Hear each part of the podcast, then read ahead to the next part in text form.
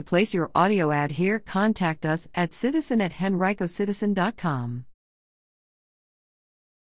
Bassmaster Northern Open to feature local high school standout. Turner Hart, a 17 year old from Ashland, is entered into the Bassmaster Northern Open, a pro fishing event taking place May 13th to 15th at Osborne Park and Boat Landing. The senior at Patrick Henry H. S has captured two tournament wins as well as eight top 5 finishes and two top 20s.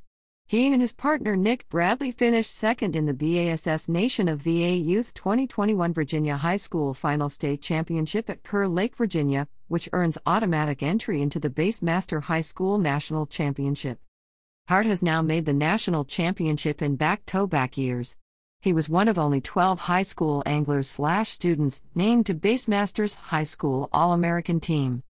In addition to fishing tournaments, Hart participates in cleanup activities along the Chickahominy and James Rivers.